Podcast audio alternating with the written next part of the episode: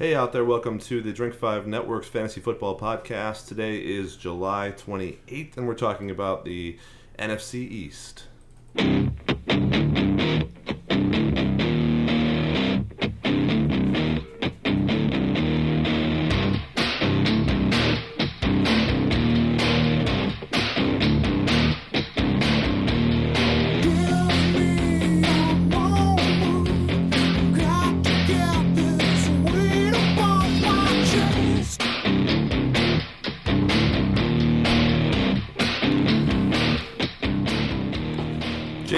You this evening? We're back, buddy. Yeah, we took a little two week hiatus leading up to the uh, the, the real uh, uh, close to the NFL regular season, which is what preseason game in two weeks, and the 9th of August, which is Less than two weeks now. first Hall of Fame game, Steelers versus the Vikings. Doesn't really matter much, but we're still going to enjoy the heck out of it, and that means that uh, to our friends and family out there that aren't into football or fantasy football, we'll be off the radar for the next four to five months. Yeah, we'll see you guys at Christmas. Yep. Sorry. Well, a brief interlude when you come join us for football on Thanksgiving. Yeah, it really is. Thanksgiving is a uh, celebration of football, not necessarily of uh, family um, and togetherness. It's it's more like uh, how many football games can we play spread out at weird times during the day. Right, right. How many, you know, how can you squeeze as much football time in as you can and also take a nap and eat a lot of food? How how can uh, Which is most Sundays, I suppose. how can American families be forced to watch the Detroit Lions even against their will We do it once a year. once a year? We all have to watch the Detroit Lions. Yeah, uh, And wh- then we have to watch the Dallas Cowboys. There's just too much blue. So, for those of you who hadn't uh, tuned into our podcast before, uh, Dave and Jason across the table from me, we bring you each week uh, some new fantasy football related topics because we are in the preseason. We're going to be talking about the rest of the divisions, and I think we only have the AFC South remaining for next week. Right. After that, uh, we'll go through the positions and talk about draft strategies, going all the way up to uh, to the end uh, of of the preseason, which will lead us to week one, uh, which is where all the, the real fun begins. Because those thousands of dollars that you've invested, or maybe even twenty or fifty bucks you've invested Those in, tens of dollars most of you invest. in your uh, fantasy football leagues, will will then start battling out for the number one position and that big payout of either a hundred or thousands of dollars. Yeah. Uh, I have seen a couple of leagues out there that pay out to uh, five hundred thousand, a million dollars. There's some really nice ones. Wow. If I none, to- none that I've been in, and I don't expect to be in. Well, I don't Unless know. it's one of those free entry with a million people and you can win a million dollars. well, sure, but The million team fantasy league. But if you put it in perspective, right, you're you're in a couple leagues where you can get almost a grand if you win, Mm-hmm. uh, and that being the case, and where you came from, maybe let's say six or seven years ago, where you weren't spending any money, uh, I think it's probably growing at an exponential uh, rate. well, you know, my very first league I entered, uh, and you had a similar experience. I it was a hundred bucks, so like right away I was spending a whole bunch of money on fantasy football. Yeah, And mine was 200. Yours was yeah over yeah two hundred. I was like, all right, So- I'm going from not gambling on football at all to spending two hundred dollars. So Right. it's a big leap, leaps and bounds. Yes. and uh, that's probably why I'm so into it now because I was forced to uh, to learn, you know, to walk through the fire. That's a good way of doing it. so, Dave, what are you drinking tonight? Uh, yeah, well, this is something that you brought back from uh, vacation in Michigan. It's Black Rocks, uh, and it's called um, what is it called? Five one fifty one K. I think so, 51K. Well, this is a weird font. It's difficult to read. But yeah, 51K IPA, which I'm assuming 51K would be uh, some kind of trail for biking or something like I that. I think maybe Marquette is at the 51st parallel, but K wouldn't make any sense there. because there's a picture of a guy on the bicycle, and then a person hiking, uh, and then a guy uh, who's Swimming? who's skiing. Oh, oh. So I don't know this is some kind of weird like hippie uh, decathlon. In any case, it's it's pretty good. Um, it is brewed in Marquette, Michigan, and it says it's native brewed, which probably means everything uh, that they use for the brew is from there. Uh, but- Uh, yeah, I mean, I know they can grow the hops up there and stuff like that. Yeah, Uh, seven percent alcohol IPA. I would drink it again, uh, although it probably won't be in Michigan for a while, at least four weeks. at least for four weeks. Yeah. And yourself? Uh, I have a Bell's, uh, I guess, special feature. It's called the Oracle Double IPA. It is a 10% uh, by volume double IPA. So I guess you could call it summertime hop slam if you wanted to. Um, but I, I had several of them uh, in Michigan this weekend. Had to bring a couple of them home to feature on the podcast. They're very excellent, um, great flavor. It isn't the, um, you know, it, it isn't as overpowering as a hop slam, nor as citrusy. It reminds me more of a traditional double IPA, but done really well. Gotcha. So, uh, Gotcha. I, I'm excited to be able to have one more. Very cool. So as this is closing out sort of the tail end here of the divisions that we've that we've done, if you want to go back and check out some of the people that we've already highlighted and divisions like the NFC West, the AFC North, the AFC West, etc., uh, they're all available on the website uh, along with the sound clips. Um, well, not a sound clip, the whole podcast that we had uh, in conjunction with it. So that's something we're trying that's new for this year, and if it turns out good, then we'll, we'll continue to do it. Uh, I would like to introduce a drinking game for this show, and that is uh, if you say yes, you have to drink just once. Uh, Okay. But uh, find interesting ways to uh, you know uh, say affirmative from here on out. Mm-hmm. Um, so, uh, without further ado, the NFC East contains Dallas Cowboys, the New York Giants, Philadelphia Eagles, and the Washington Redskins. Some of those teams did fairly well last year. The Eagles, in fact, they've been doing fairly well for the last couple of years. I think they're like eight and eight every year. Uh, At least, I think. yeah, uh, the New York Giants have had lots of successes, and then the past few years, not so successful. Uh, the Cowboys were 12 and 4 last year, so they did the best out of any of these teams Great success. and you know they were a playoff team. They had some people on their team that are real standouts, notably Dez Bryant, and uh, they also had uh, who who was this guy? Uh, he is now on the Eagles. He was one of the best uh, running backs Murray. in the game last year. Demarco Murray, yep. And he ran for like 1,800 yards, which was insane. Although I I hesitate to believe that anybody, at least uh, in the next couple of years, is going to break the the 2,000 uh, that um, That Adrian Peterson just got. that Chris Johnson got, and then Adrian Peterson got. Right. Well, there's several 2,000 yard rushers now. Well, sure, But yeah, I mean, they, they tend to limit things to, to you don't point. think. I think if your guy Bell plays a full season, Well, he's not going to play the full season. He's got 14 games, and well, let's be honest, he only had uh, I think under a thousand rushing yards last year. The majority of his yards came almost from re- receiving. Now, I don't have his stats pulled up, but I believe he had like like 82 receptions for a lot of yards. So that's that's where most of his came from. And granted, you can get someone do all-purpose like Jamaal Charles or Le'Veon Bell. well, I mean, you know, don't short sell him. He did hit, he had 1,361 yards rushing. okay. Well, I'm not short selling, but he's not going to get 2,000. That's not going to happen. I don't know. I mean, lots of guys get 2,000 yards from scrimmage. That's still going to be pretty common. So, you know, you've got that. 2,000 rushing yards is pretty special. Yeah, that's what I'm saying. I don't think we'll see it for a little while. Although John Daly seems to think that Darren McFadden, who is now on the Cowboys, will rush for 2,000 yards this year. And if I want some anyone, that Kool Aid. if anyone knows John Daly and you know how much of an expert he is at fantasy football, you should obviously follow his instructions. Um, anyway, so the Cowboys were 12 and 4 last year. Are you talking about like the golfer John Daly? yep. Are you sure there's not just another guy named John Daly? Feel free to look it up. Well, I mean, then who cares what he has to say? Oh well, I, I told you he's a um, a very medaled and honored um, fantasy football expert throughout the years. Everyone pays attention to him. Matthew Berry, you know all those those great uh, guys. I'm just kidding. I mean, yes, yes, John Daly did say that, but no, it has no bearing on the fantasy football world, and he probably doesn't know anything about football other than who's on his favorite team, which happens to be the Dallas Cowboys. Yeah. So, uh, people that came in new this year, Darren McFadden from Oakland, and he's not an old guy. I think he's only 27 years old, and he has a decent track record for a couple of years, but his production has been going down. We'll talk about him in a bit. And Greg Hardy, who's a defensive lineman who came in from Carolina, and Greg Hardy's problem, uh, I mean, he was a great, great lineman, and uh, he uh, was a Pro Bowler, um, has great stats, but he was suspended for 10 games. Then they got that suspension taken down to four games, and now they're thinking about going into some kind of arbitration or, or something to try to get that eliminated. yeah. I mean, why not? Everyone else is It seems to work. trying really hard to get their suspensions uh, reduced or eliminated. It seems to work for a lot of people, yeah. Um, but that's going to really help out the Cowboys when uh, Greg Hardy is able to hit the field because their defense. Uh, That's not all he's hitting. Yeah. Uh, and then DeMarco Murray, of course, left um, to. Well, he didn't leave. He he was sort of pushed out the door almost. He was said, "Go and find your money elsewhere," Yeah.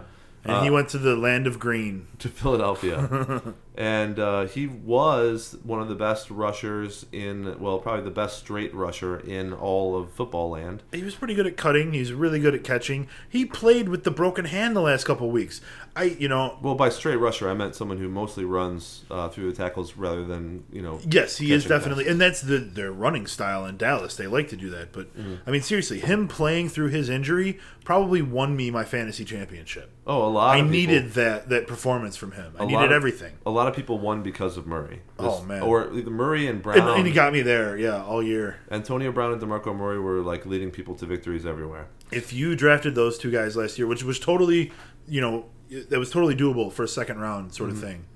Although really, neither of them were first round for sure picks last year. Well, I and I don't know why uh, because we talked about Murray as being someone who we should pick last year. A lot of injury worry we him. talked about Brown as being someone who you should pick last year. But after playing with a broken hand, I'm not really worried. But yeah, they were both uh, end of the first to end of the second, so second round picks basically. Yeah. Um, We'll get to more DeMarco Murray later. Yeah, so uh, let's look at the quarterback position. Tony Romo's been there uh, since 2006 as the starter, um, and he has always been a Cowboy. Will likely always continue to be a Cowboy and retire as one. He has really been an undervalued guy over the past four years because people always put him at the, the second half, uh, you know, of the quarterbacks when they're going to draft, even sometimes lower than that. But he's put an average stat line up over the last four years, 2011 to 2014, of 4,100 yards and 30 touchdowns, uh, which is fantastic. That's slightly deceiving, but yes, he's done very well. Would you care to elaborate? Uh, well, one of those years he was at 4,900, and the last two years he was 38 and 3,700.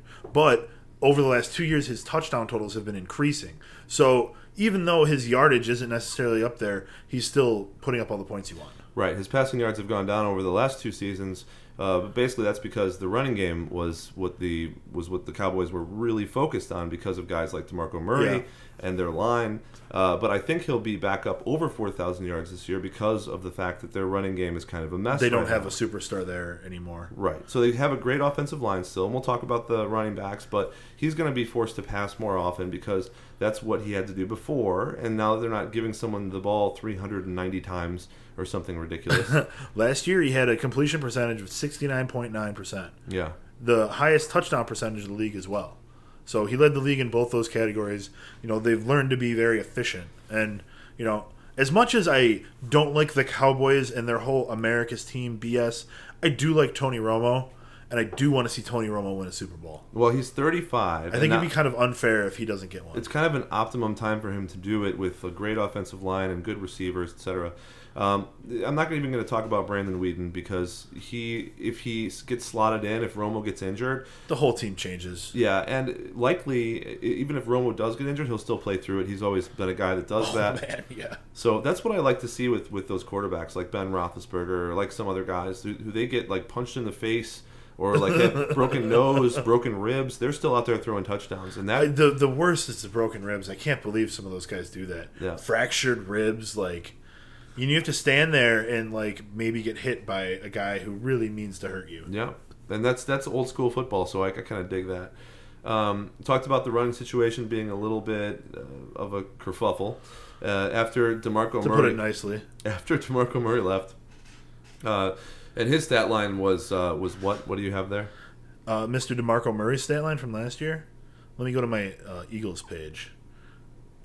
So Mr. Demarco Murray last year, the the biggest stat line of the season, I suppose, 392 carries, 1845 yards, 13 rushing touchdowns, uh, 115.3 yards per game, and then 57 receptions, 416 yards, uh, no actual uh, receiving touchdowns. Okay. 2,261 yards from scrimmage, just a few below our guy uh, Le'Veon Bell. So a big part of the offense, uh, if not the biggest single part, barring the quarterback, um, the Cowboys now have Joseph Randle, who's a third-year guy who last year ran for 51 or 51 times for 343 yards and three touchdowns, but had two fumbles, which are not very good stats for what he did. Now, if you look at his average, it's like six point something, which is good on paper, but he only rushed 51 times, so that's not really a, a stat that we can look at seriously yet. He only really, I think he only got some serious work in some games when DeMarco Murray was just pulled. Sure. So he had 13 carries in one of those games.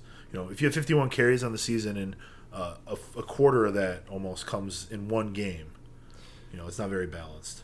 Well, his his stat line here looks like he can run for for to like break away sometimes, but he had two fumbles and three touchdowns, um, which is not great. Um, anyway, he's a sort bad of- ratio. He's an unproven guy, um, and he's going to end up being the guy unless he proves himself wrong. Darren McFadden hasn't gone even close to rushing for over a thousand yards since his breakout season in 2010. Want to know what his average over the last four years is? 400 yards, 558. right? even when they wanted to use him uh, quite a bit in one of those years, and he just didn't. He didn't play well. He's also only played 16 games in his career once, and that was last year. um, Lance Dunbar, who is uh, a small-framed speedy back. He's been in the league for three years, with a total in those three years of 633 yards, including receiving. That's all-purpose, and has never scored a touchdown.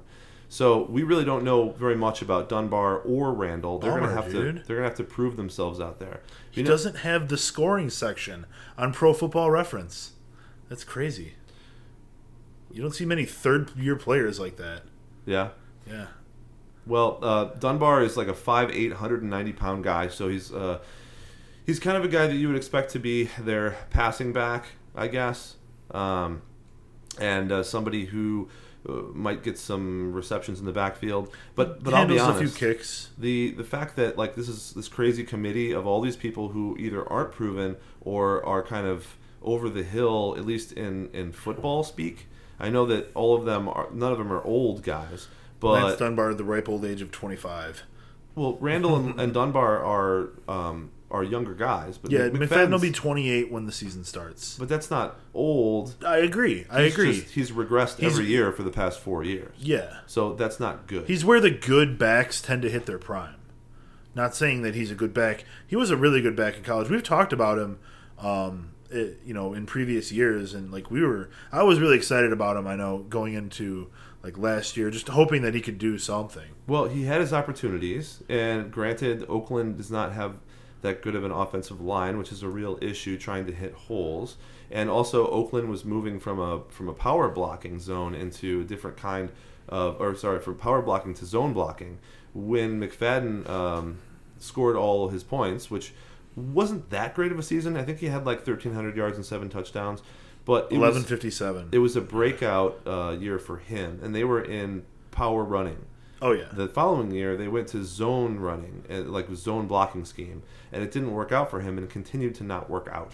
So yeah, when they changed, he went back down.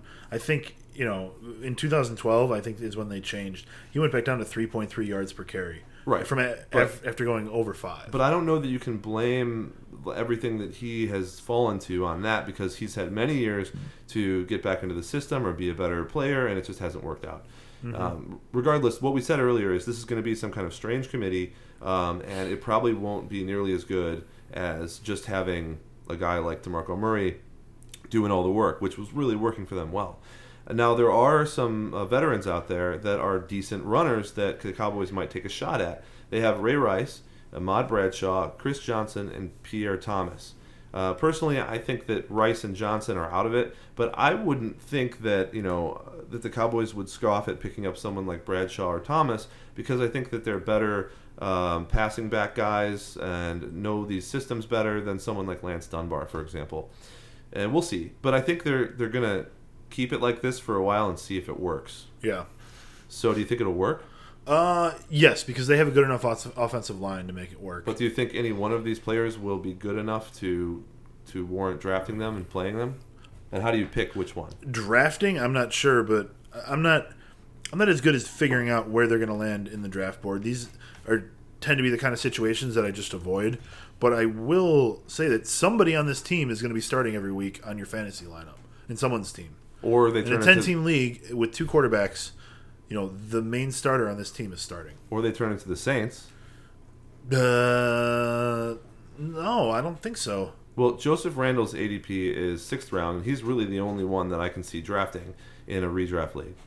Um, Dunbar is not playable. Yeah, and Darren McFadden might be picked up as some bench depth slash flyer, but that would be it. Maybe. Um, yeah, because people don't really know which one of those guys is going to do well. So we'll see. Now, Dez Bryant just got signed to a long-term contract, five years, seventy million, forty-five million guaranteed, which is awesome. Sounds like one of those ballers deals, and uh, it makes him one of the highest-paid receivers in the NFL. Was um, Demaryius Thomas's deal more or about the same? It was almost exactly the same. Which one of them gets paid more? The The overall pay is the same. Dez Bryant got like two million guaranteed. So he's he's better than Demaryius. like Thomas. they're they're In they're own mind. structured slightly different, in his ego. But can- when you look at him, it's like wow, those are the same. but you get forty-five million dollars guaranteed. That's fantastic. Well, Dez Bryant's was announced first, um, but I don't know. This, it's it's so close. It's like the same. So that means the only uh, receiver being paid more than that in the NFL is Calvin Johnson. Right. So Bryant should perform at a high level all year. He's been awesome. He's still a young guy. He's got wheels. He's he's got you know talents. He's going to be fantastic. I think that he'll finish in the top three in fantasy points at his position because of the Cowboys. Again, like I said, uh, an increase in production from their passing offense. I think you'll see a lot of things switch around a little bit on uh, the Cowboys side. And granted, they're still going to run, and they've got this triumvirate that we talked about earlier. And you're right that they will have production from the running back position but they're not going to have a guy who, uh, among the three of them, they're not going to run for 1,800 yards. Among the three of them, they won't. No. Oh, I th- totally think they will. Well, I don't. Um, Terrence The Williams. Cowboys rushing uh, on the season will easily be up there. Okay, well, I, I don't think that's the case. Terrence Williams has put up 621 yards and eight touchdowns in 2014, but he was very inconsistent. Now, those numbers are okay. Eight touchdowns is a great number. But 621 yards is not what you're looking for in a receiver, especially like a WR3 or 4, which is what Terrence Williams really would have been on your fantasy team. But he did have a great offseason. And, you know, Dez didn't attend like all the training and mini camps and stuff. He's, he was holding out sort of for a new contract. So Williams got to run all those routes, and, and there's a lot of buzz about him doing much better this year. Again, I think we'll see more passing yards, so I think Williams is going to pay off a little bit. And how long has he been in the league? He's only been there for what, three years? Two years. Two years, Two so- years now. He's uh, only 25. You know, he had uh, 37 catches last year. The worrisome stat to me is 66 targets, only 37 catches. You know, that's not something that Tony Romo is going to like. And you got to keep the quarterback happy. Sure. Uh, you know, he's a young player, and he's got uh, he's got a lot, a lot of things going on in the off season, which is great. Uh, Cole Beasley, this this little tiny guy, this little white guy who's a slot receiver, you know, in the Wes Welker sort of ilk, um, was re-signed to a four-year deal just recently. And the second half of the season, when Terrence Williams wasn't doing well, Beasley was. I have to check this out. He was doing fantastic. And so I think that he's sort of a late round sleeper in PPR leagues because he was getting, you know, like five, six, uh, five, six uh, receptions plus 50 or 60 yards and a couple touchdowns when he was doing well at the end of the season. Uh, if he puts up that kind of uh, production, then you can guarantee yourself like a floor of, let's say, eight, nine points in a PPR league, which puts him squarely in that WR3 territory. Um, I don't think he's ever going to have a high ceiling because he's just not that kind of player. But you could see, um, you know, they weren't really using uh, Witten as much, and Williams wasn't doing well in the second half. So it was pretty much all either run the ball with. Um, why don't I keep forgetting his name? DeMarco Murray. Run the ball with DeMarco Murray, or pass the ball to Dez Bryant, or you just sling it over to Cole Beasley. You know, I saw Beasley. Cole. Beasley has a uh, video online of him dunking. The little, the little white guy dunking. Yeah, the he's like basketball. five eight, so he spud webbed it. That's Yep. fantastic. So he's got hops over there. Um, and then the only other thing that I see that's relevant in the Cowboys receiving corps is that uh, this undrafted free agent they just picked up named Lucky Whitehead has a really unfortunate name. That's not a real person, Dave. Yeah, it is. Let's just move on to the next team if you're just going to make people up. Okay. now, if I say yeah, does that count as as a, as a yes? Uh, no, but that does. right. I could have just said yes. Um, so let's talk about Witten. So Witten's 33 years old. He's been awesome, and he's been with Romo for so many years. Both of them have a great relationship. It's kind of similar to the Roethlisberger or Heath Miller kind of thing. Um, and his ADP is somewhere between rounds 10 and 12 right now. And I think that he's sort of a value pick this year because I do think he has a year or two of production left. And I think that the reason why he didn't score that many points last year is one, because of the focus on the running game, which they everything I said they're changing to a more pass oriented offense. Mm-hmm. And two, he only scored three touchdowns, and that's not normal. Like uh, for his him produ- his production, excuse me, for his production, he generally scores like six, seven touchdowns, and he's had some years where he scores like nine, I think. Uh, He has nine as his uh, peak. Last year, like you're saying, it's because they didn't focus on him. Uh, he went uh, seven years in a row over 111 uh, targets. yeah, he was super. and last year was only uh, 90, and he still or and he still had 64 catches. So he's catching the balls that are thrown to him mostly. 703 yards. He kept his receiving uh, average up there. Um, he had five touchdowns last year, which kind of saved you if you were uh, playing him. But I do expect it to go up a little bit. Uh, you know, especially if they're going to focus on passing the ball a little bit more. And um, I, there, there's another guy there uh, behind him. I forget what his name is, like Gavin or something. But he doesn't really look like he's going to be any threat to Jason Witten's passing uh, stuff. Not to mention the fact that Gavin Escobar. a guy like uh, like a Heath Miller or a guy like a Brent Celek or any of these guys that have been there a while are always going to be better blocking tight ends, and the quarterback's going to count on them more. And the tight end's a super important position, so he's going to be out there for the majority of the snaps. I think he has a year or two left before he falls completely out of the tubes. Heck, we got guys like Antonio Gates that play that are still playing that you know could have a decent year. Vernon Davis, You know, really, Antonio Gates and Philip Rivers is a better compare better uh, comparison to Romo and Witten. all right, why? uh, because you know Heath Miller is a consistent, long-lasting guy, but he hasn't come close to putting up the numbers that Gates and Witten have. And those guys are going to be Hall of Famers. Heath Miller may be a Steelers Hall of Famer, maybe. Well, I was talking about his relationship with the quarterback more than his stat line. But you're right. I, Witten- well, I think they have Gates a long relationship too. Who's that? Rivers and Gates have a very long relationship. Yeah, all, well. all three of those guys. You know, you find that all the time, right? That the tight end and quarterback are really close because they are really close. They they remain really close. They become roommates. It's like you know, it'll be the next Gronk and Brady. well, um, anything else you'd like to add about the Cowboys? Uh, no, I mean, you think that they're? I Gonna, want the Cowboys to lose every game, but I want Tony Romo to win the Super Bowl, and probably just with the Cowboys. I think they have a good So chance. it's very conflicting to, for me. I think they have a good chance of winning the Super Bowl in the next two years just because of the way that their offensive line is currently performing and the fact that they have Dez Bryant um, and, and Tony Romo. So, I mean, the real tough thing about them, right, is that they, everyone always seems to think that they're that they choke at the end of games. And looking at the numbers, it's it's it's kind of odd, but they don't. No, they don't. And Tony Romo isn't a guy who is just soft either. you know, they just you know they lost to Green Bay last year. Green Bay was a great team last year. Yeah, they've had bad luck, and they and they have uh, a lot of matchups with really high scoring teams, and their defense is not awesome. Right. So they went twelve and four. They had to settle for a three seed. They go twelve and four again. They're probably getting a bye and a home game in week two. Yeah. So that's that's good stuff. Okay, let's breeze the Giants. So the Giants went six and ten last year. Not so good. Um, they did get Shane Vereen from New England, and he's a, a great passing back who had a lot of success there. And then uh, Steve Spagnuolo, who's a defensive coordinator from the Ravens. He actually was an assistant head coach for the Ravens, but he's Can't been, find his stats. he's he had 15 rushing yards last year as he Oh boy. ran down the sideline. Uh, Does like the coach remember the guy who was running down the sideline and got tripped by the opposing coach's team's coach? Yeah. But does that guy get a tackle for that play at least? I don't think so. Maybe in the the, the, the team's like uh, little little leather bound stat book that they keep. Okay.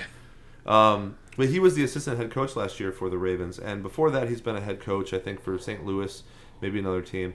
Um, but he's someone who's well known in the league as a, a good defensive coordinator, a guy who will, a guy who knows defense, etc. And one of the interesting things uh, about this team this year is that they kept most of their guys, uh, except they lost like their entire backfield. So three safeties, two cornerbacks off the team, right? Yeah. And they did the same thing in 2013. They kind of turned around their defense, moved everything around, and last year they were not very good. They were the fourth worst defense in total yards last year, just above the Chicago Bears. They gave Oh, up jeez. they gave up 6,012 all-purpose yards over the course of the season. So it's a lot. They gave up a lot, and uh, they can't really be much worse, right? The, they drafted a whole bunch of new guys. Uh, they might not be any better, but they probably won't be any worse. It's kind of like it's kind of like the Bears situation. You got to just get rid of everything and then just try as best you can to slot people, younger people, into the slots Yeah. see how it works. Um, Eli Manning, or the winningest Manning, as he likes to be called, he has certainly had his ups and downs as a. Eli fantasy quarterback. Deuce Manning. Since I've been comparing the over the last four years thing, I'm going to do that again with Manning. So he's averaged over 4,200 yards and over 25 touchdowns per season. Um, that's a lower touchdown count than Romo, a slightly higher uh, passing yardage. But he doesn't, as a rule, score as many touchdowns as a guy like Romo does. Uh, the main issues here are consistency from game to game and the interceptions. He consistently throws interceptions. So Manning has averaged 18 interceptions per year over that time, which is Oh God! more than one per game. Is that more than Jay Cutler? Well- I wonder. It, it any smart guy who plays fantasy is going to really question the decision to draft him. At least in leagues that penalize for interceptions, because the ones that don't, um, he's actually a decent quarterback. Yeah, I guess who cares then? He had 4,400 yards and 30 touchdowns last year. And you have to remember that he's been in the league a long time. He's won two Super Bowls, and he's been a top 10 quarterback several times. Well, twice, I think. If you don't lose 28 points from 14 picks last year, then yeah, he's he's up there. You know, I think he's probably bottom of the top 10 right now Probably a little more than that. with the stats from last year, I suppose. But um, you mean without the interceptions? Yeah, Because 25 That- touchdowns. That would have to be. It's not enough to get him up that high. He had 30. Oh, last year he did. Oh, so so here's what I, that's a good bridge to what I was talking about. His new offensive coordinator, his name is uh, Ben McAdoo, right? And this is really cool. It's a second season under this guy, and the first season under this guy, which was last year, his completion percentage was 63.1%, which is the highest ever in his entire career. And he only threw 14 interceptions, which is tied for his lowest ever in his entire career. So, with great receiving talents that he has, that we'll talk about, and the addition of Shane Vereen, I think that Manning has a good opportunity here to play one of the best seasons that he's ever played. Um, I think I'm targeting him in drafts because I feel like his ADP is going to be so crazy low, and it doesn't make sense, right? Uh, Well, I've you got- can't say it doesn't make sense. You are just, you know, you're putting the pieces together and uh, betting on him having a good year. I can say it doesn't make sense. It doesn't make sense in my projections based on the information that we have to work with. So Eli Manning is being drafted currently at the end of the ninth round, beginning of the tenth, and that is super low. I mean, uh, you've got guys like Eli and Ryan Tannehill, two guys that I'm targeting for this year that I could get towards the end of the draft that might put numbers up at the bottom of the top ten. Ryan Tannehill's got to be higher than him now. His right? tenth uh, round ADP still. I'm waiting until the tenth round. I'll take him. Well, someone else is going to scoop him up because he's going to be. He's already on. By the time we draft in like September, yeah, he's on sleeper lists all across the internet. it's so. weird. The dates feel so wrong this year because the NFL feels like it's starting later, and uh, all like I have a draft on August 30th and like September 6th. Well, last year September fifth was like the first game. I know, and yeah, Yeah, so I, I like Manning. I think with Shane Vereen and, and all his great receiver help, like he's going to have a really awesome 2015. His uh, offensive coordinator seems to have done good work for him last year, and that was all new routes, all new like patterns. Everything was new. yeah. So if if they stay, you know, and things are doing well, you think they're going to do well. Now we did learn a lesson living in Chicago that that's not always the case. Sometimes a quarterback will have a pretty good year and then do way worse the following year. Uh, but that is the Chicago That- Bears. yeah, yeah. I mean, as long as, and I don't have any doubt that Tom Coughlin will hold this team together. Yeah. So I don't think that what happened to the Bears, uh, specifically last year, could happen to the uh, Giants this year. Now, And I think yeah, maybe Eli struggles, you know, sure, but Yeah. that's not because of Tom Coughlin. So Odell Beckham is one of these tools I'm talking about. This rookie put up 91 receptions for 1,300 yards and 12 touchdowns. I've been trying to find a way to, um, you know, to question that, to put it aside as a fluke, to just to to throw it to the wind and say, here's the reasons why this won't happen again.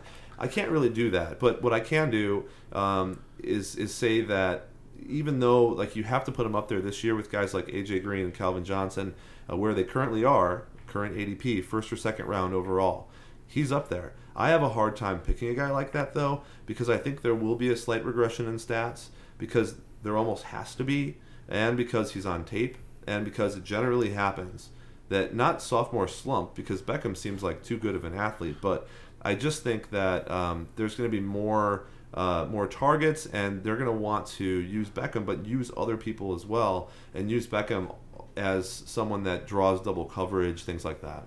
So I think his stats will be great, but I think they'll they'll be a little bit less than they were last year. He was targeted more than ten times a game last It's year. a little insane. but I mean, what is it going to drop to? Eight, nine? Yeah, I, I, I'm saying he'll still be great. I mean, it's stupid to say no, otherwise. totally.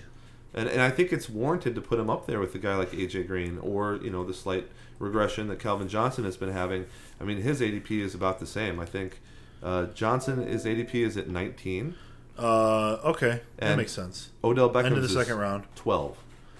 I So would probably rather have Beckham than Johnson. I I don't know whether Boy, or that not feels, I would, I feel weird saying that. but I'm that. not going to do that. I am not going to take him in the. Look, if I'm early taking second a wide round. receiver this early, I hope it's Antonio Brown. well, you can't do that because uh, AB's. Uh, Oh no, AB is like probably five. six. Okay, I mean, and that's that's overall consensus for me. I would probably put him four or five, yeah. just because he's gotten five for fifty in the last like thirty-three games, and I think that Roethlisberger is going to make that happen for the next sixteen. I think so too. Yeah, I mean, As he, long as he stays healthy, he can pretty much do it. he's just been like forcing him the ball at the end of games if he doesn't have the fifty. Hines yards. Ward had a similar thing. He had like a four for forty or something weird like that. But you know, Antonio Brown's obviously very impressive with this. I'm telling you, it's that little leather-bound like uh, journal that the teams have. They're just checking off these. yeah, but this is an official thing. yeah. Yes, it is. So Beckham, I think a slight regression, but still will be one of obviously like the top uh, the top receivers overall. He is just too great, too talented not to be great. Uh, remember when picking up Victor Cruz in 2011 as a free agent would win you the fantasy football tournament? Fifteen hundred yards that year. So he's back again, right? But he had a patellar tendon tear, which is one of the worst injuries to come back from.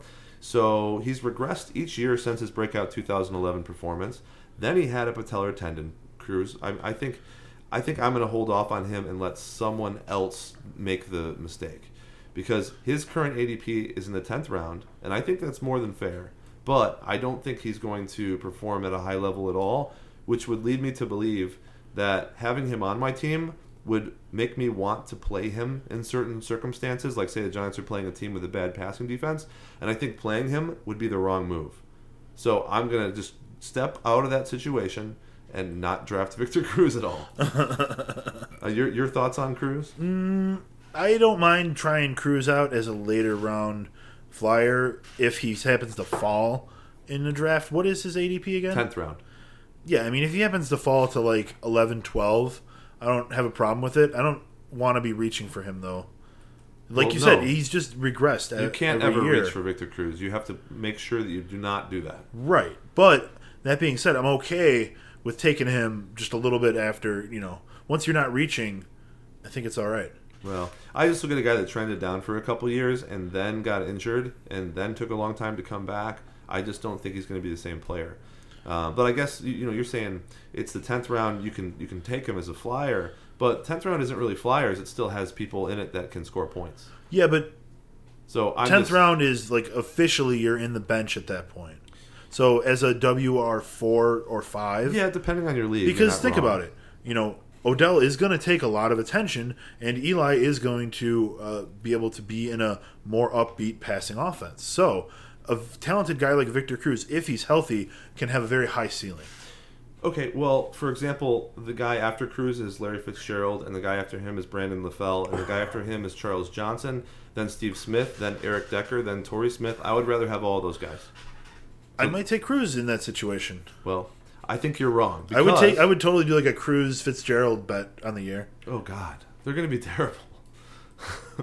okay, I wouldn't take Cruz or Fitzgerald. I would take. That's fine. I would take LaFell or Decker um, over. I do like Decker. Those guys. I do like Decker. Um, but I He think scores touchdowns. it's true, and he's now he's not going to be the WR one, so he has all that taken away from him by Brandon Marshall. Yeah. Now, I think the reason I do not want to take Cruz is because I think Rueben Randle has a good chance of stepping up here. See, I'm thinking Rueben Randle had 127 targets last year. I'm thinking that Victor Cruz takes a lot of those. Well, he had 938 yards but only three touchdowns. He's like a big red zone target. He's like 6'2", I think has a good vertical. If he's a red zone target, why did he have few fewer touchdowns? Because he's an up and coming guy. What is he like in his, his second or third year right now? Yeah, I guess. I mean, up and coming when you get 130 passes. He has an ADP in the 21st round. I'm not saying you draft him in a redraft league because you don't. I'm saying that I think Rueben Randle eats into Cruz and not the other way around because Cruz is not the same player. That's what I think. I mean, I don't think that, um, and we'll just talk about Larry Donnell right now. He's a 6'6", 265 pound guy who was a number 12 tight end at the end of the season last year. But mostly because he had a three touchdown game against. We, yeah, we only know about him because he had like three good weeks in a row against the Redskins, right? And most of the time during the season, he just had like three receptions, and uh, he didn't really score very much besides that. So I, I don't think he's a guy to worry about. So really, you have Odell Beckham, who's the wide receiver one on this offense. You have Cruz that could come back and be two, or Randle that could step up and be two. So the battle here is Cruz versus Randle. Is Cruz the same guy? Can Randle step up? Or are both of them garbage? And you're going to wish that you didn't think about Randle or you didn't just Cruz. go ahead and take Beckham in the second round like you should have.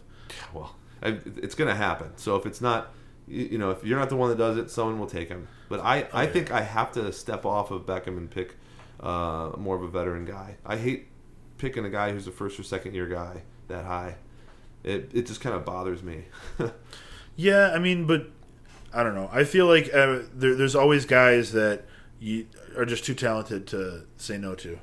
Sure, but a lot of those people that do really well one year turn around the next year and they have you know a regression. And although I think his uh, regression is going to be slight, just because of how good he was, you really can't tell.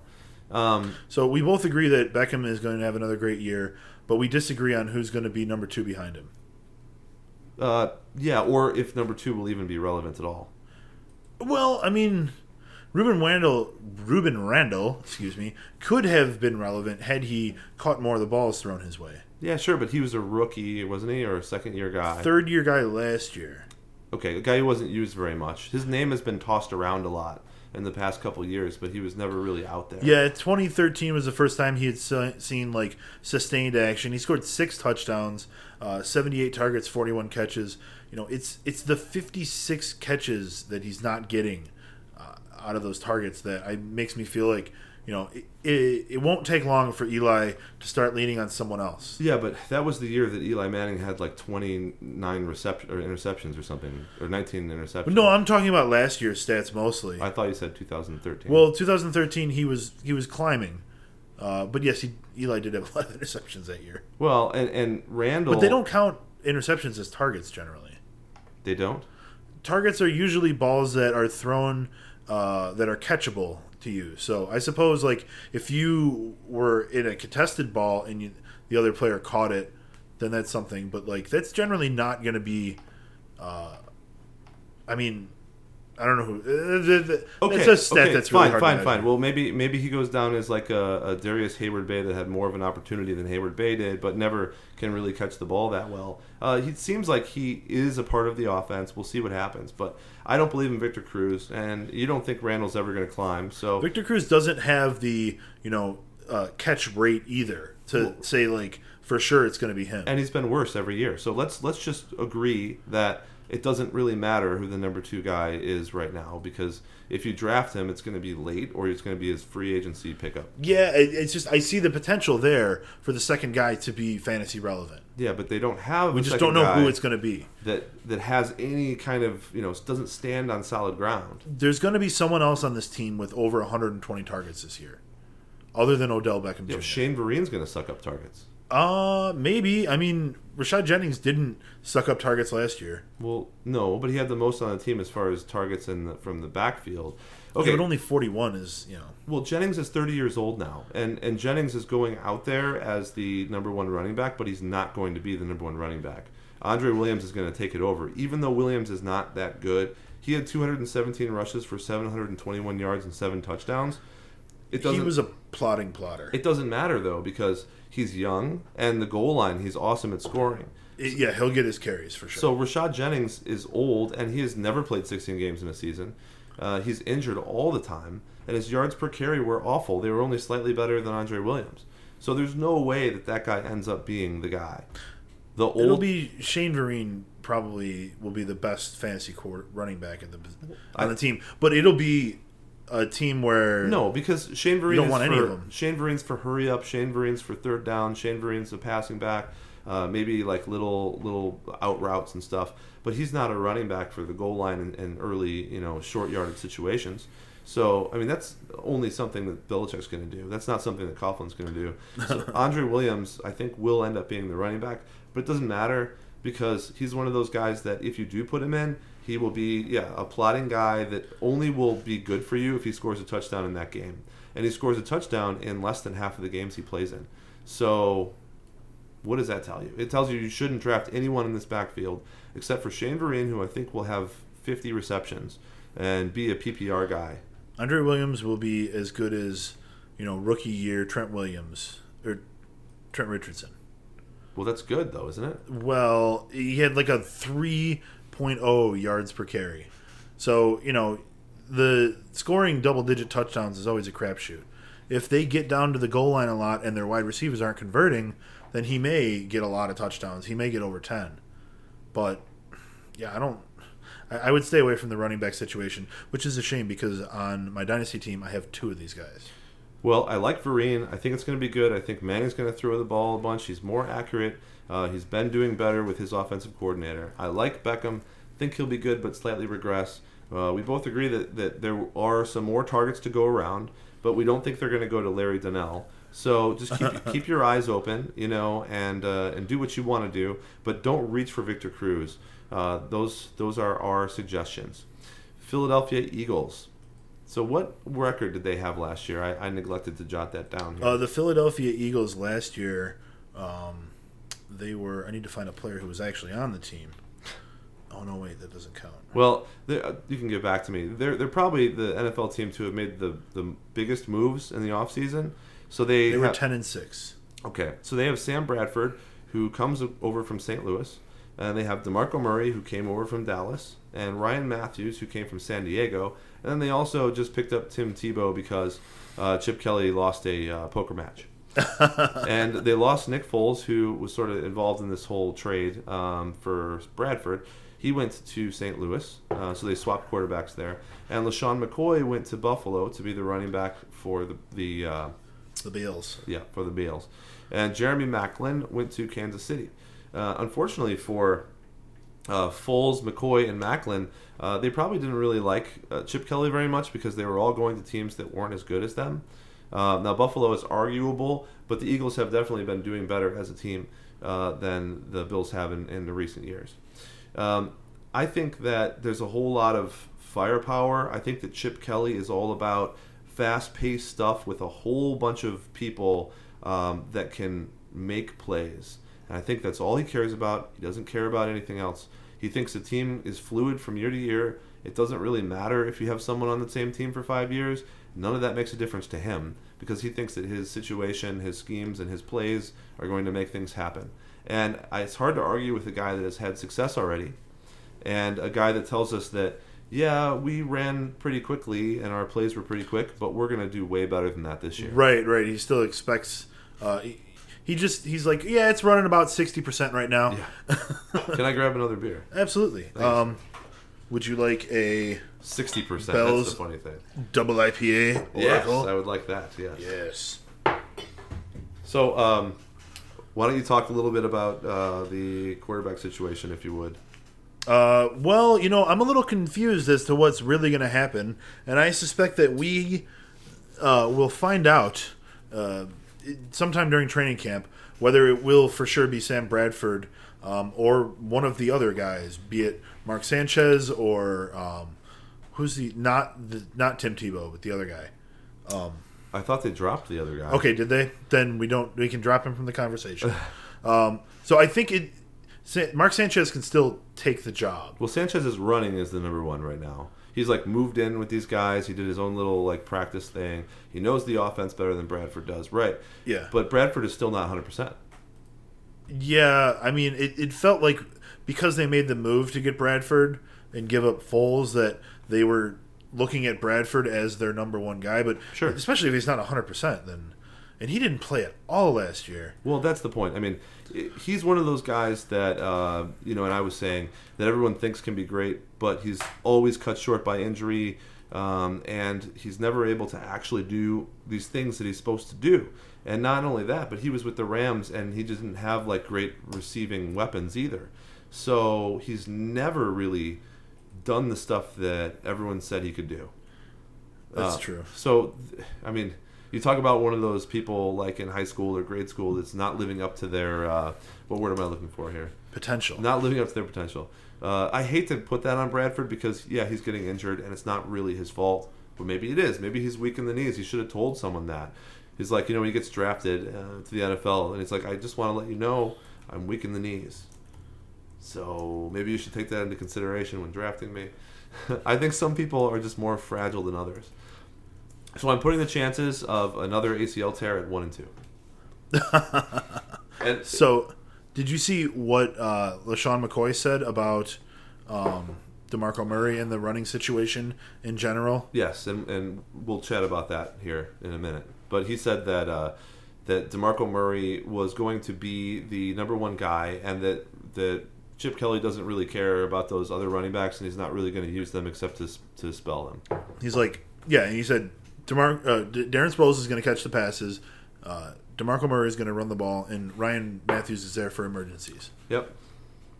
They kind of got trapped in a rock and a hard place, to be honest, because they had given the money to Mathews, and then then went out and found out they could get uh, what's They could get DeMarco Murray. Demarco Murray. so I'm they're just like, well, forget it. I'm just forgetting his name every time I even talk about Whose him. so name? It's a thing now. I don't know what's his name. Yes. DeMarco Murray. Got it.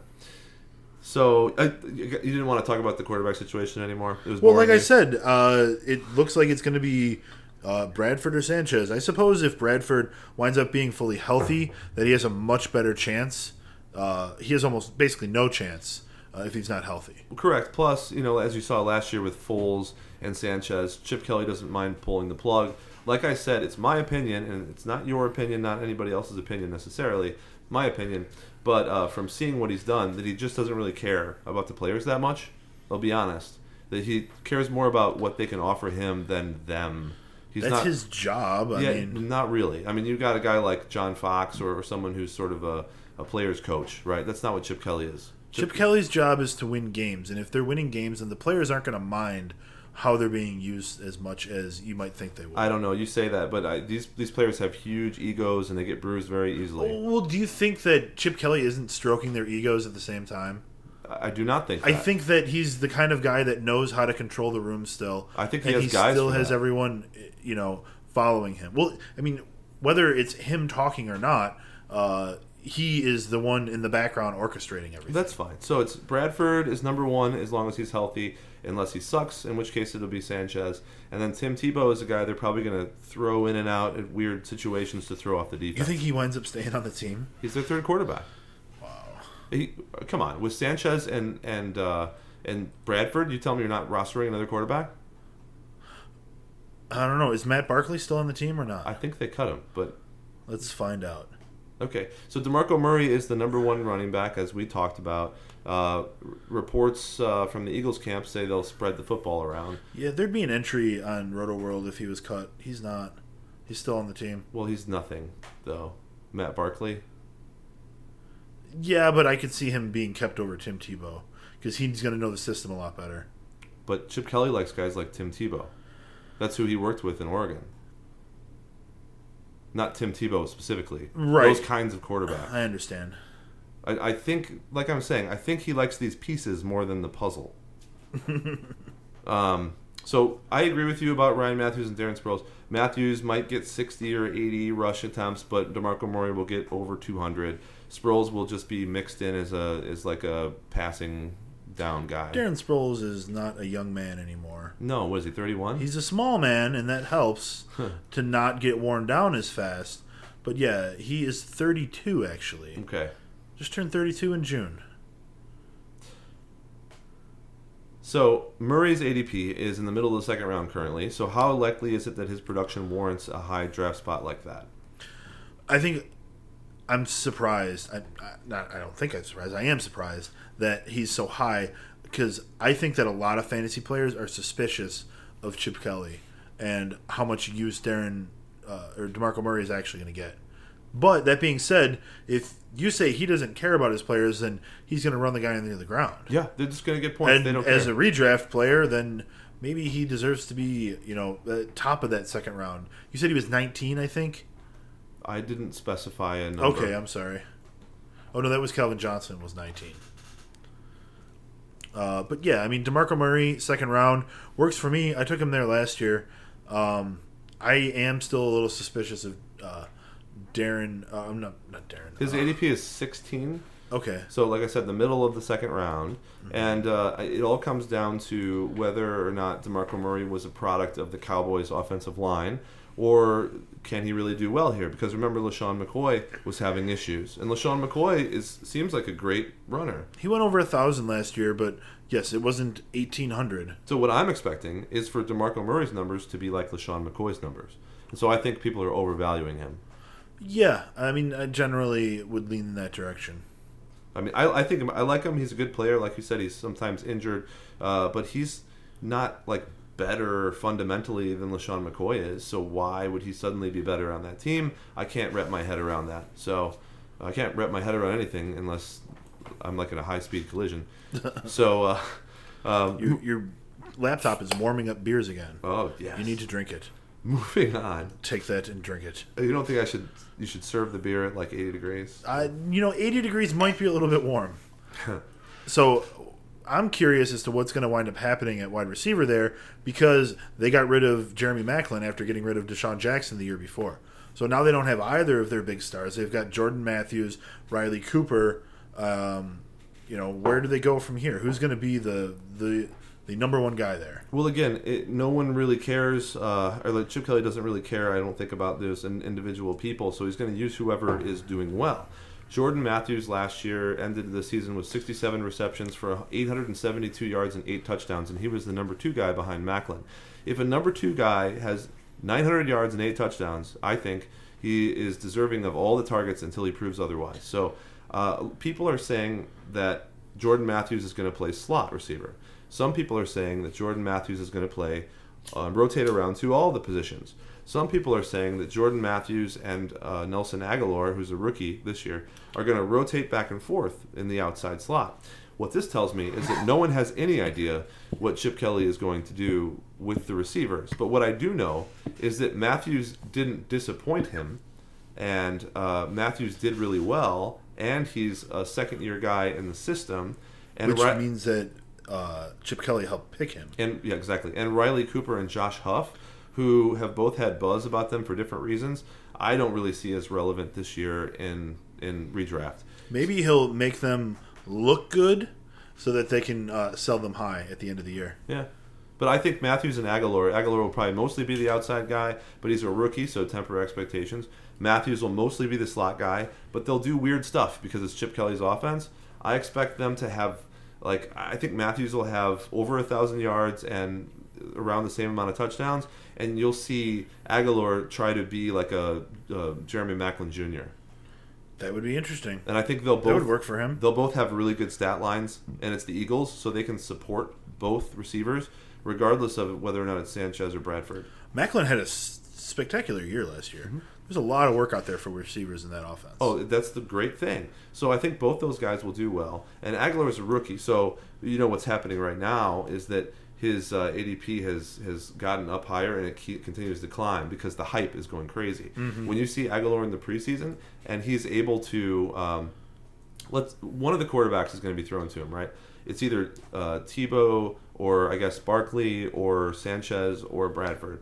Um, with these guys who are really talented guys, they can bring down the ball, especially when they're playing with defenses that aren't the first string defense. So you're going to see all of these receivers make big plays on the Eagles' offense because those defenses that are like second string and third string defenses are going to have no way uh, to comprehend the kind of like system that Chip Kelly's running. I mean, e- even second string, third string offense, they're still running these crazy, you know, fast paced uh, schemes and strategies. So I think it'll be Matthews as number one uh, and Agholor as number two. But if you want to talk about who's the Z receiver, that's Agholor. Makes sense. I mean, yeah, I, I could see definitely Jordan Matthews probably winds up leading the team. It's just because he'll be a slot receiver and he's just gonna, He's going to know more of the offense. He'll be on the field more. yeah. He'll be more familiar with the uh, quarterback, Mark Sanchez. Mark Sanchez. Do Mark think, Sanchez. Do you think Sanchez will end up being the quarterback? Uh, at least to start. So do I. At least to start. I mean, that's what they'll go with to start. I just who has faith in. Bradford? Why would Chip Kelly draft take Bradford? It makes no sense in the world. I think his strategy was to try to get Marcus Mariota, and he failed. And so Yeah, that's that they were trying to do that. now he just doesn't want to look like a dick. They didn't like totally blow everything, but like I don't know, he he was five and four last year. Not so bad. He lost to Green Bay, uh, he lost to Seattle, and he lost to Dallas. No, no, Sanchez was great. He he only lost to the good team. They lost to Washington. That's the only shitty like loss. They they did pretty well, and he had put he put up good stats, etc. Um, and he knows the system, and he can manage the team. And so uh, I'm with A few you. too many interceptions. He's like um he's like a mini Eli Manning. With not going to get any rings, has no pedigree. Yeah. Well, I don't know. He's still young too. He's not an old guy. Um, tight end situation. Sanchez. Zach Ertz, uh, heralded as the second coming, right? We've talked about this for a couple Ertz. years. Everyone always says Zach Ertz, Zach Ertz, Zach Ertz. You bought into the hype one of those years, unfortunately for you. Uh, Brent Celek is the reason why Zach Ertz has not been a super amazing commodity on that team because he has amazing blocking skills, some of the best in the league, and you can't switch over to Ertz Because for the last two years, he's had exactly 51 targets and 32 catches. Well, you, you can't switch over to Ertz as an every down player. He just started playing more than 50% of snaps in 2014, and he's not as good of a blocker as Brent Celek. So until he is, they're only going to play him half the time. And yeah, that percentage might climb up a little bit, but his stat line of 702 yards and three touchdowns is not good for a fantasy starter. It's not enough touchdowns. Um, you know, it's a second or third tier tight end. So uh, probably second tier. Yeah, I mean, that's like the top of the second tier for tight ends. No, I don't think so. If, unless your tier is 15 places long. Uh, but I think that Ertz has a shot at being a top 10 tight end if he proves himself as a good blocker. He needs to get in the end zone more, and then he's solid. See, you're still on the train for some reason. You got to get off the train. Well, I mean, They're not going to use him as much as he needs to be used in order to get a high enough stat line to be relevant in fantasy football in a redraft league. the one thing you have to remember on the Eagles is that it almost never matters who the player is. I guess that that's what you have to keep telling yourself when you're talking about the Eagles. There just isn't the numbers there, and it's just not going to happen. If he's not using tight end as a position that he throws to a lot, then it's not ever going to happen. Uh, I mean, I guess if Celek was completely gone, but they Ertz needs to learn how to block in order to totally replace Celek. That's what I just said. I know. I'm just Yes, you're agreeing reiterating me. and agreeing with you. Heck yeah! All right, so that's this is a good thing, folks. Uh, so yes, Zach Ertz will not do well unless he's getting three quarters of the snaps. At that point, he'll be a fantasy feasible uh, tight end. Fantasy feasible. That's right. Interesting. fantasy feasible. Has anybody said that yet? Because we could be the first. It's a lot of syllables for fantasy football players. I'm not sure. Whatever. We're good with F's. Yeah. Uh, so let's talk a little bit about Washington. Do Uh, we have to? how did they start off, or how did they end the season? Rather, how what's their? Uh, They ended it badly, Dave. That's what they did. I love talking about the Redskins. They're my favorite team. They were know. four and twelve. Okay, so a four and twelve team. Uh, that was it last year. It was right that they they had Robert Griffin the third, and then they they started Kirk Cousins for a couple of games. Uh, yeah, he played week He had five starts. So two through seven, and he actually uh, did decently the first and second games. The second game, he threw for 427 yards and scored three touchdowns versus Philadelphia. From there, it was all downhill. Yes. it was all. Oh, right. It's just Kirk Cousins. We can take care of him. Yeah. So isn't that funny though? I think whenever there's a new guy, they have like a 50% The very chance. fun, next week he threw four picks. Yeah, it was not good. He's not good. Kirk, So no good. Robert Griffin III is the number one guy here. They're giving him yet another chance. Um, and you've had Robert Griffin III on your dynasty squad for a couple of years because when you drafted him, I think it was the year after his rookie year, wasn't it? It was. He was going into his second year. So his rookie year, 3,200 passing yards, 20 touchdowns, seven rushing touchdowns. He was great. On 815 rushing yards. Mm-hmm. You know, the next year he only played 13 games instead of 15. Threw the same amount of yards, um, only 16 passing touchdowns, and then zero rushing touchdowns, which was the, the main killer. Well, and he's one of those guys, right, that had too many injuries, uh, too many issues um, on and off the field, and it just wasn't really nothing was going his way. And last year it was uh, just pretty abysmal. So um, you got to think that if he doesn't uh, pick it up and quickly, that he is not long for that team. No, he's off the team, and then he might fade into like uh, um, He might fade into What's his Terrelle name? Pryor. No. no, not Terrelle Pryor. JaMarcus Russell territory. well, no, because JaMarcus Russell never had that kind of a year. Um, who, who was the guy who's now like the third string quarterback for Miami? He was dropped and then signed again this week. He used to be on Tampa Bay. He's like six Oh, are you talking about Josh Freeman? Yeah, Josh Freeman. So Josh Freeman had like a year or two that he was decent and being hyped, and then he just fell off the chain, and everybody like was like, "You're terrible. What's going on?" I don't understand how that happens to these guys, right? But that's not my job uh, to understand their like You're not their psychologist. emotional state. I'm not Or their trainer. psychiatrist. Yeah, I'm none of that stuff. So I don't care about Robert Griffin III this year. I, it's not even on my radar to be drafted, no matter how far he falls, because he's been terrible, and nothing shows me that he'll be good. Um, I understand in your dynasty league, for example, you kind of have to sit on it for one more year, and if he plays a couple good games, you trade the heck out of him. Oh yeah, I think do. like if he gets any sort of value, you trade him high. Quarterbacks are still too far too valuable to just drop them. This is a two quarterback league that we're talking Exactly. about. So you know, in Dynasty, a young guy, he's still very valuable. Thankfully, uh, I did well picking the rest of my team, so it wasn't a disaster. You could get somebody though if he like plays two or three games really well. You could get somebody to be like, oh, he's going to come back. He's going to be Robert Griffin III, Yeah. and you could at least get you know like a second round pick or or like you know something good for him. I think a lot of people in that league valued uh, age like way more than I thought they would, and the young guys really got picked early What do you mean? in the Dynasty league in the initial draft of that. But that makes sense, doesn't it? Because you have them for longer. You're right. It totally does. And you know what? The people who drafted older players didn't necessarily have it work out for them. Well, no, because if you don't win right away, then you're done for like four years. You have to rebuild your whole team Yeah. because all those guys eh, are starting to retire. You know, uh, and, and that hasn't happened too much for us because this is the third year. But we do have one guy, for example, that lost um, uh, the tight end for the Falcons, um, and then he, Tony Gonzalez. I think he has Peyton Manning, who he traded away, but Peyton's probably his last year. Uh, well, that's great if you can trade away a guy who is almost retiring. Like that's actually really good value. yeah, what like I have Aaron Rodgers. If I can dump him in two years for like some good value still, maybe a first round pick or something like how that. How old is Aaron Rodgers? Aaron Rodgers? I want to say is like thirty five. He's not 35. There's no. Oh no, he's like thirty two. So then I could probably keep him for like five more years. How old is he? He's going to be 32 at the end of December, beginning Oh. of December. He, he's you can keep him for six more years. Yeah, you're probably right. okay, Ben Roethlisberger. Well, he he has a five year contract now. What is he? Thirty five. Right. So if I can keep him for three years and trade him for like a first round pick, you know, I think that that's a good move. if you have Rodgers and Roethlisberger, you don't need RG three on your team.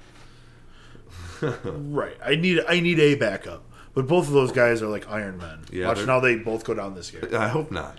Um, well, enough about uh, about him. So About the wrong team. um, so the backups are Kirk Cousins and Colt McCoy as far as Oh, Can we just talk about other teams? And no, this is this is the last team in the this NFC is the Washington Redskins. Well, we'll do a breezy uh, jaunt over them. So uh, the backups are probably going to see the field at some point, just because RG three has a history of being injured or being benched. Uh, but it doesn't mean that they're going to have any substantial success or relevance. So I would stay away from all three in redraft. Alfred Morris is the primary running back, and he has been doing well. There's no reason that he shouldn't continue to do well. However, those uh, those small amounts of uh, of receiving yards that he was starting to get because they were practicing. They're like, Alfred, catch it.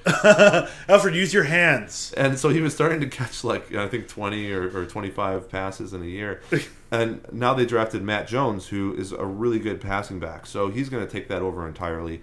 So no more passes for you, Alfred. You failed in that respect. Your 26 targets are going to be the cap. Yeah. However, uh, Alfred Morris is still going to run for over a thousand yards, get a bunch of touchdowns, and he's going to be very consistent because he's a very good straight line down the field running back. He is um, what plotting plotters wish they could be. Yeah, he's a plotting plotter that is not so plotting. Right. He, yeah. He, he, He just runs and he's not. he's a running runner. He's not really great. he doesn't have like moves, but he'll he'll score touchdowns. You know. Washington Redskins, go f- yourself. Ugh. Sure, we'd be. a little a little South Park. If you haven't seen that episode, we recommend you check it out.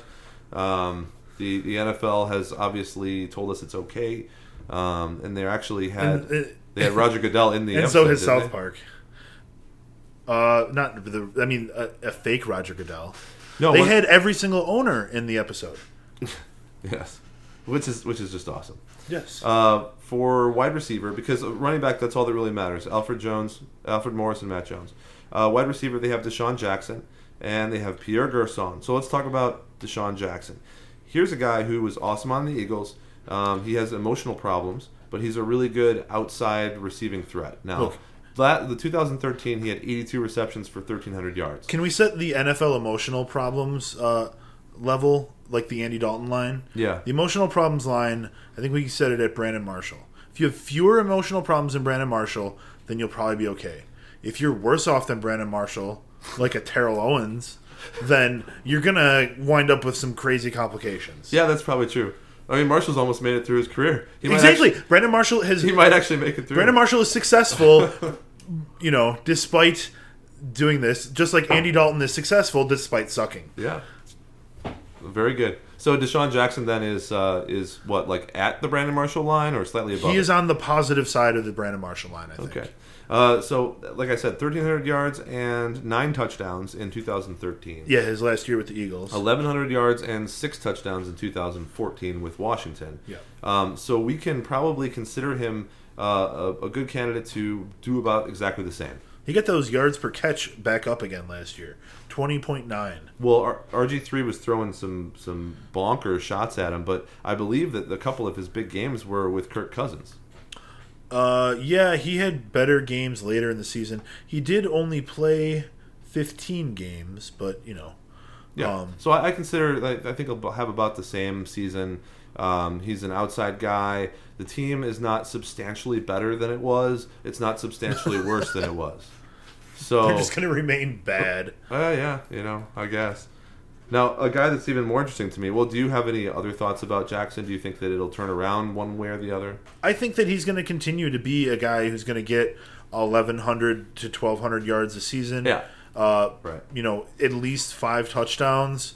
Um, he's good. Uh, He's not going to be a superstar on Washington. he he's good in leagues uh, in standard leagues because you know it, he doesn't get a lot of receptions. uh-huh. So his value is a little bit better in a standard league. Se- definitely, you know, toned down a bit in PPR leagues. So, and speaking of PPR, we'll talk about the guy that actually was the uh, champion, the number one wide receiver in PPR leagues as far as receptions in 2013, Pipper. which is Pierre Garcon. He had 113 receptions for 1,300 yards and five touchdowns. So that makes him outstanding in both types of leagues, but much better in PPR. Now, 2014, last year, his stats basically halved, and he had 700 yards for three touchdowns. And he played the same amount of games, so what exactly is the reason for that decline? DeSean Jackson. So DeSean Jackson coming to town has taken those uh, those good you know touches away from him, and so it's uh, our opinion here that those stats uh, for Garcon and for Jackson will continue to stay around the same. Agreed. I think that they could both get a little bit better if they have some consistency at the quarterback position. Be it, you know, whatever guy is going to end up playing, if it's the same guy for 16 games, it's going to help their cause. Probably more so Garcon than Jackson because Jackson seems to be able to uh, make a lot happen just because he's so damn talented. Yep. Imagine if Jackson was on like the Packers or the Broncos. Yeah, it'd be great. It's the difference, like uh, like Greg Jennings being on the Packers, and then Greg Jennings going to a different team, or he doesn't have Rodgers throwing to him. Right. Um, so Andre Roberts is their third wide receiver, and Roberts is a mediocre talent with mediocre stats, and he's not really going to be fantasy relevant. That's the end of that. Uh, Jordan Reed is the number one tight end there. I love Jordan Reed. I think if Jordan Reed can stay healthy during a season, he'll have an amazing season. Now, first year, 2013, he had 400 or 45 receptions for 500 yards and three touchdowns. But he only played nine games. If you look at those games, the games were great as he sort of led up to having a really good time and then got injured. Um, last year, he played 11 games and he had a similar stat line but no touchdowns. He was still injured, and a lot of people were saying that he played injured the whole year when he was in those games. Yeah. So is Jordan Reed a guy who's just going to be injured every year, every game, and then he's going to fade away from the league? Or is he one of those guys that could be a super sleeper? He hasn't really reached his potential yet, and he hasn't really been healthy. If he comes back and he's a good tight end on that team, God knows that RG3 needs a person to throw the ball to in bad situations. Yeah, he does not have uh, Alfred Morris to rely on for that. Uh, I think he's either the number 25 tight end or, or like the, the, number, five. Five. Yeah, Yeah. totally. Because he has a very high potential. He's good at catching the ball. You know, 50 receptions on 65 targets, 45 on 59. You know, he's not dropping too many passes. He's getting five receptions per game when he is playing. But of course, like you said, his problem is that he doesn't Mm-hmm. play enough. Uh, he gets too injured. So Well, yeah, and I'm not a doctor. I don't know if he's going to be able to recover fully. I know that he had a lot of concussion issues. Um, you know, you you know, when you can wait a whole season, I just I hope that those can get better. You know, if you don't get better in a year from a concussion, then you do have a problem. Well, we don't determine uh, how how well someone's going to do based on their injury risk, right? Uh, We're but- looking at his potential, and his potential is top five. but his stats are not good. So you have to weigh it in between. And his Yeah. his current ADP is like 23rd round. So for me, he's a late round flyer. That's all You he take him as the last last pick in the draft. and no one will have taken him yeah, because he's not going to be on draft sheets. that's true. So he's a sleeper that you know of that people don't. However, uh, you got to remember that you could probably just keep an eye on him and pick him up if he ends up having a good game. Um, there's a fine line there, though, as we'll talk about, you know, in our draft strategy show coming up. When when you don't pick someone like that, when you don't take that flyer, if he does have a good first game, you may never have the opportunity to get him again. He may be gone in that first week, and you will not have a good enough waiver uh, pick to, to select him. And then you will never have the opportunity to grab him. You'll just feel bad about yourself.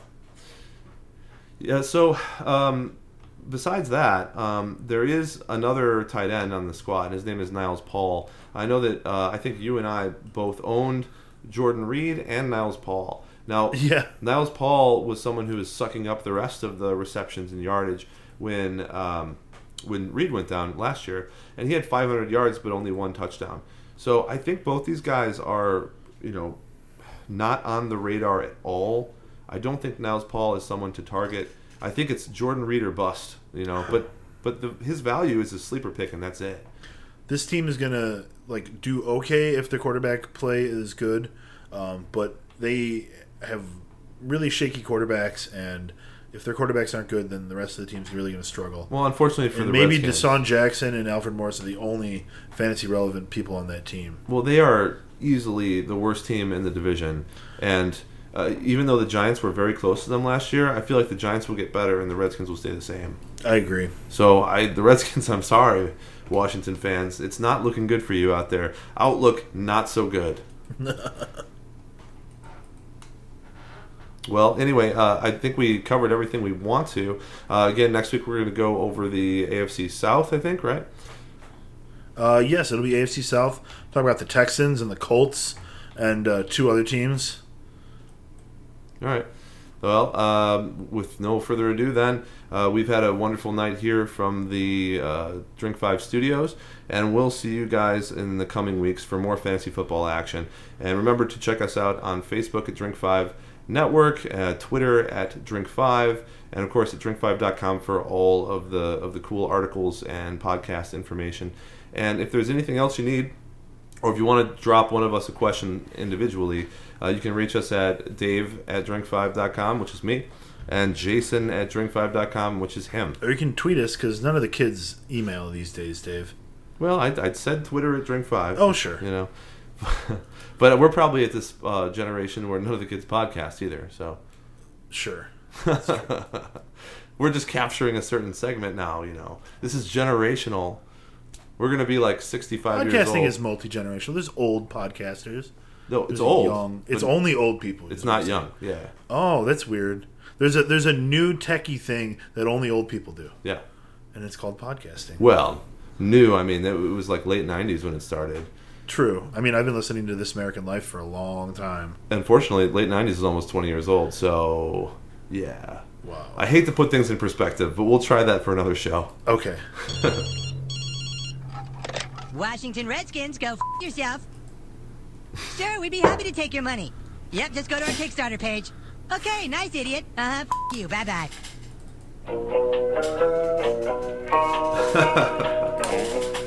That's a great clip. I like it. I was like, oh, why don't I have this up already?